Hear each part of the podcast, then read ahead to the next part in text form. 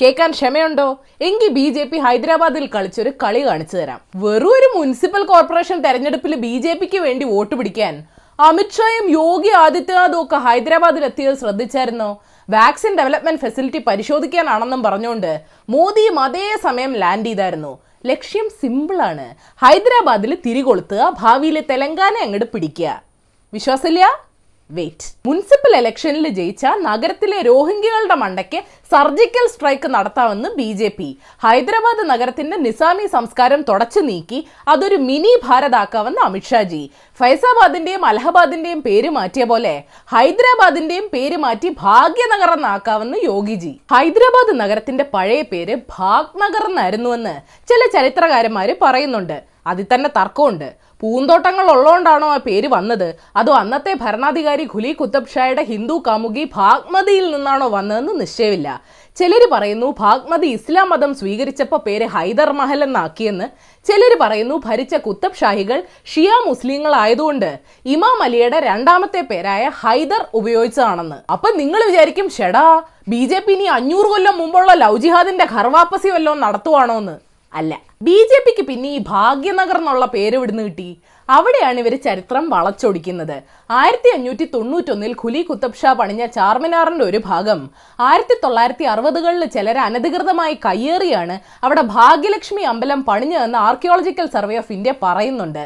ആ അമ്പലത്തിന് പബ്ലിസിറ്റി കൊടുക്കാൻ അമിത്ഷായും യോഗിയും കഴിഞ്ഞ ആഴ്ച അവിടെ പോയി പ്രാർത്ഥിക്കുകയും ചെയ്തു. ഇത് മുനിസിപ്പൽ തെരഞ്ഞെടുപ്പ് തുടങ്ങിയപ്പോഴുള്ള അസുഖല്ല കേട്ടോ രണ്ടായിരത്തി പതിനെട്ടിലെ നിയമസഭാ തെരഞ്ഞെടുപ്പ് കാലത്ത് B J P M L A Raja Singh ഹൈദരാബാദിന്റെയും സെക്കന്ദരാബാദിന്റെയും കരീംനഗറിന്റെയും പേര് മാറ്റുമെന്ന് പ്രഖ്യാപിച്ചിരുന്നു. പക്ഷേ പേര് മാറ്റാൻ മുനിസിപ്പൽ കോർപ്പറേഷന് അധികാരമില്ലാഞ്ഞിട്ടും ഇപ്പൊ ഇതൊരു തെരഞ്ഞെടുപ്പ് വാഗ്ദാനമായി കൊടുത്തതിന്റെ ഗുട്ടൻസ് പിടികിട്ടിയില്ലേ? തമിഴ്നാട്ടിൽ വെട്രിവേൽ യാത്ര നടത്താൻ ശ്രമിച്ചതും അവിടെ ഖുഷ്ബുവിനെ ഇറക്കുന്നതും രജനീകാന്തിനെ കാണുന്നതും വർഗീയത വളർത്തി തെലങ്കാനയിൽ ചന്ദ്രശേഖർ റാവുവിനും അസദുദ്ദീൻ ഒവൈസിക്കും എതിരെ കരുക്കൾ നീക്കുന്നതൊന്നും ചില്ലറ കളികളല്ല മക്കളെ. ഏതായാലും നിങ്ങൾ ഇന്നറിയേണ്ട പത്ത് വിശേഷങ്ങൾ ഇതാണ്. ബൈ ദ ബൈ ഇന്നൊരു പ്രത്യേക വിശേഷം പറയാനുണ്ട്. അതെന്താണെന്ന് പരിപാടിയുടെ അവസാനം പറയാം. നമ്പർ വൺ കേരളത്തിൽ ഇന്ന് അമ്പത്തേഴായിരത്തി നാനൂറ്റി അമ്പത്തി ആറ് സാമ്പിൾസ് ടെസ്റ്റ് ചെയ്തതിൽ അയ്യായിരത്തി എഴുന്നൂറ്റി പതിനെട്ട് കോവിഡ് കേസസ് റിപ്പോർട്ട് ചെയ്തു.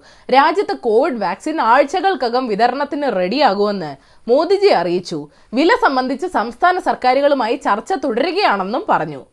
ഐശ്വരി അപ്പൊ ഫ്രീ അല്ലല്ലേ? Number two Hyderabad municipal corporation തെരഞ്ഞെടുപ്പിൽ ആദ്യം മുന്നേറിയെങ്കിലും ബി ജെ പി മൂന്നാം സ്ഥാനത്തായി. T R S ഒന്നാമതും A I M I M രണ്ടാം സ്ഥാനത്തും ലീഡ് ചെയ്യുന്നു. ബി ജെ പിക്ക് ഭാഗ്യമില്ലാത്തോണ്ട് ഹൈദരാബാദിന്റെ പേര് തൽക്കാലം ഭാഗ്യനഗരം ആക്കില്ലെന്നാ തോന്നുന്നേ. നമ്പർ ത്രീ മഹാരാഷ്ട്ര നിയമസഭാ കൗൺസിൽ തെരഞ്ഞെടുപ്പിൽ ബി ജെ പിക്ക് കനത്ത തിരിച്ചടി ഉണ്ടായി. ആറു സീറ്റുകളിൽ ഒരിടത്ത് മാത്രമാണ് ബി ജെ പി ജയിച്ചത്. ആർ എസ് എസ് ആസ്ഥാനം സ്ഥിതി ചെയ്യുന്ന നാഗ്പൂരിൽ കോൺഗ്രസ് ജയിച്ചു. മുംബൈയെ അപമാനിച്ചത് നാഗ്പൂരിന് ഇഷ്ടപ്പെട്ട് കാണില്ല. നമ്പർ ഫോർ ബുറേവി ചുഴലിക്കാറ്റിന്റെ ശക്തി കുറഞ്ഞു. അതിതീവ്ര ന്യൂനമർദ്ദമായതായിട്ട് കാലാവസ്ഥാ വകുപ്പ് പറയുന്നു. കേരളത്തിൽ ശക്തമായ മഴയ്ക്ക് സാധ്യതയുണ്ട്. ബുറേവിയാണോ അതോ കാലാവസ്ഥാ പ്രവചനം നടത്തുന്നവരാണോ നമ്മളെ പേടിപ്പിച്ചത്? നമ്പർ ഫൈവ് ഡിസംബർ എട്ടിന് രാജ്യവ്യാപക ഹർത്താൽ ആചരിക്കാൻ കർഷക സംഘടനകൾ ആഹ്വാനം ചെയ്തു. വിവാദ കർഷക നിയമം പിൻവലിച്ചാലേ പിന്മാറുമെന്നാണ് ഓൾ ഇന്ത്യ കിസാൻ സഭ അറിയിച്ചിരിക്കുന്നത്. ഈ ആഴ്ചയപ്പോ കർഷകര് തൊഴിലാളികൾ ഇനിയിപ്പോ ആരാ ബന്ദ് നടത്താനുള്ള? നമ്പർ സിക്സ് വെൽഫെയർ പാർട്ടിയുമായി പ്രാദേശിക തലത്തിൽ പോലും ധാരണകളില്ലെന്ന് ഉമ്മൻചാണ്ടി പറയുന്നു. സഖ്യം വേണ്ടെന്നാണ് മുന്നണി തീരുമാനമെന്നും പറഞ്ഞു. ഈ എം എം ഹസൻ ഈ മുന്നണിയുടെ കൺവീനർ തന്നെയല്ലേ? സംശയമൊന്നുമില്ലല്ലോ. നമ്പർ സെവൻ ഇന്ന് യു എ കോൺസുലേറ്റ് മുൻ ഗൺമാനെയും ഡ്രൈവറെയും കസ്റ്റംസ് ചോദ്യം ചെയ്തു. ഡിപ്ലോമാറ്റിക് ചാനൽ വഴി പല പ്രമുഖരും കോടികളുടെ കള്ളപ്പണം ഗൾഫിലേക്ക് കടത്തിയിട്ടുണ്ടെന്ന് കസ്റ്റംസ് പറയുന്നു. ഈ പ്രമുഖർക്കൊന്നും ഒരു കാലത്തും പേരില്ലേ? നമ്പർ എയ്റ്റ് കർഷക സമരത്തെ Canadian prime minister Justin Trudeau പിന്തുണച്ചതിന് പിന്നാലെ കനേഡിയൻ ഹൈക്കമ്മീഷണറെ ഇന്ത്യ വിളിച്ചു വരുത്തി ഇരു രാജ്യങ്ങളും തമ്മിലുള്ള നയതന്ത്ര ബന്ധത്തെ ബാധിക്കുമെന്ന് മുന്നറിയിപ്പും നൽകി. നേരിക്കണ്ട മോദിജി കെട്ടിപ്പിടിക്കില്ലെന്നും പറഞ്ഞ നമ്പർ നയൻ. അമേരിക്കയിലെ യുട്ടായിൽ പ്രത്യക്ഷപ്പെട്ട അപ്രത്യക്ഷമായി പിന്നീട് റൊമേനിയയിൽ പ്രത്യക്ഷപ്പെട്ട അപ്രത്യക്ഷമായി പിന്നീട് കാലിഫോർണിയയിൽ പ്രത്യക്ഷപ്പെട്ട ലോഹത്തൂണ് വീണ്ടും അപ്രത്യക്ഷമായി. ഇത് വല്ല പരസ്യ കമ്പനികളുടെയും പണിയാണെങ്കിൽ ഓടിച്ചിട്ട് തല്ലണം. Number ten.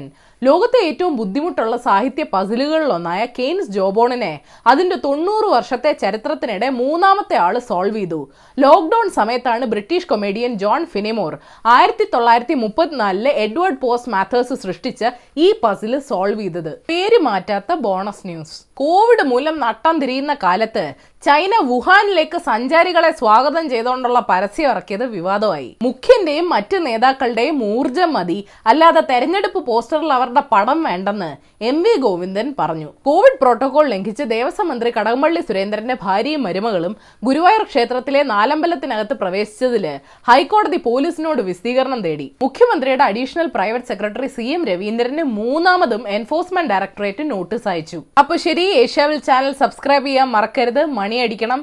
രസകരമായ വാർത്തകൾ വായിക്കാൻ ഏഷ്യാവിൽ മലയാളം വെബ്സൈറ്റ് സന്ദർശിക്കണം. ഈ വീഡിയോ ഇഷ്ടപ്പെട്ടെങ്കിൽ ലൈക്ക് ചെയ്യണം ഷെയർ ചെയ്യണം.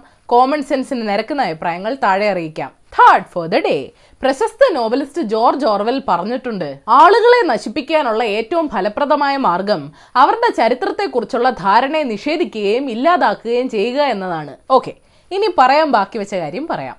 ഞാൻ എന്റെ ജേർണലിസം കരിയർ ആരംഭിക്കുന്നത് ഏഷ്യാവിലാണ്. എന്തുണ്ട് വിശേഷമെന്ന ഈ പരിപാടി ഒരു വർഷം പൂർത്തിയാക്കി. പരിപാടിക്ക് നിങ്ങൾ തന്ന സപ്പോർട്ടും സ്നേഹവും എത്രയാണെന്ന് വാക്കുകൾ കൊണ്ട് വിശദീകരിക്കാൻ കഴിയില്ല. ഈ പരിപാടി നിങ്ങൾക്ക് മടുക്കുന്നത് വരെ ആവർത്തിക്കാതെ പുതിയ പരിപാടികൾ തുടങ്ങണം നിങ്ങളിലേക്ക് വൈവിധ്യമുള്ള കണ്ടന്റ് എത്തിക്കണമെന്ന് എനിക്ക് വലിയ ആഗ്രഹമുണ്ട്. ഭാവി പദ്ധതികൾ ചിലപ്പോൾ വിജയിച്ചേക്കാം അല്ലെങ്കിൽ ഞാൻ നല്ലൊരു പാഠം പഠിച്ചേക്കാം. പക്ഷേ ആ റിസ്ക് എടുക്കാൻ വേണ്ടി ഞാൻ ഈ പരിപാടിക്ക് ഒരു ബ്രേക്ക് കൊടുക്കാൻ തീരുമാനിച്ചു.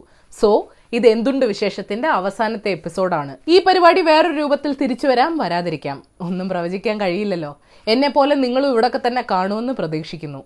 എനിക്ക് തന്ന പിന്തുണയ്ക്കും പ്രോത്സാഹനത്തിനും വിമർശനത്തിനും എല്ലാം നന്ദി. വൈകാതെ വീണ്ടും കാണാം. ബൈ. തിങ്കൾ മുതൽ വെള്ളി വരെയുള്ള ദിവസങ്ങളിൽ എല്ലാ വിഷയങ്ങൾക്കും ഓരോ മണിക്കൂർ നീണ്ടു നിൽക്കുന്ന ലൈവ് ക്ലാസുകൾ. ആദ്യത്തെ ഒരു മാസം ക്ലാസുകൾ സൗജന്യമാണ്. കൂടുതൽ വിവരങ്ങൾക്ക് ഈ കാണുന്ന നമ്പറിൽ കോൺടാക്ട് ചെയ്യുക.